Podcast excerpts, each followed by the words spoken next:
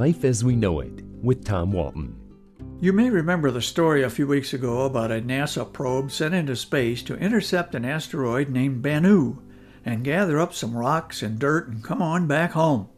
Everything went just fine until it was time to close up shop and get out of there. The probe did its job all right, poking the surface of the asteroid and filling a container with asteroid debris for the boys back on Earth. But the contraption scooped up too much stuff, so much that the lid on the container would not close completely. Think about that upside down bottle of ketchup in your refrigerator and the cap you forgot to snap closed, and you have some idea of NASA's problem. The doggone container is leaking. A rock from the asteroid is blocking the lid.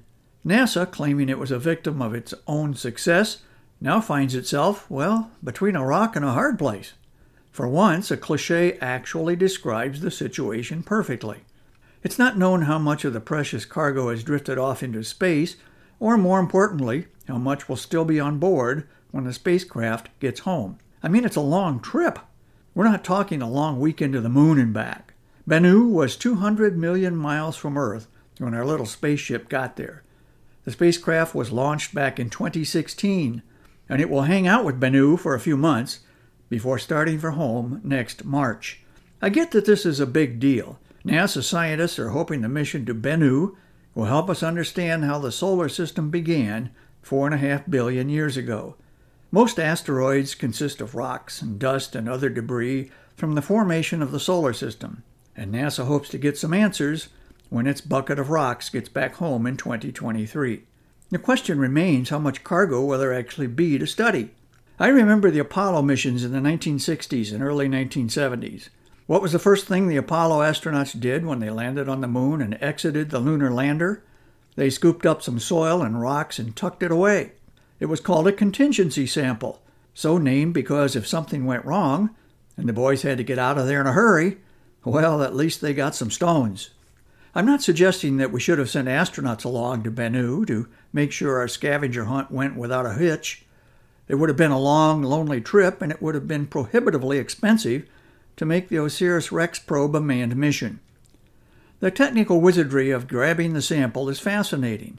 NASA used something called the Touch and Go Sample Acquisition Mechanism, or TAGSAM.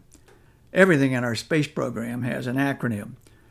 The probe fired a burst of nitrogen at the surface to blow the soil into the collection container. The mission was to grab two ounces or so of soil and rocks, so NASA can't afford to lose too much of it. Although the space agency was working diligently to get the container and remaining sample tucked safely inside the spacecraft for the return trip, imagine the disappointment if three years from now they open the thing and there's virtually nothing left. If that happens, it will call to mind a line from a Jimmy Buffett song called Fruitcakes. We spent 90 zillion dollars trying to get a look at Mars. I hear universal laughter ringing out among the stars. Life as We Know It is written and hosted by Tom Walton and is a production of WGTE Public Media. Life as We Know It with Tom Walton can be heard on WGTE FM 91 every Monday afternoon during All Things Considered at 5:44 p.m. or hear past episodes at wgte.org/life.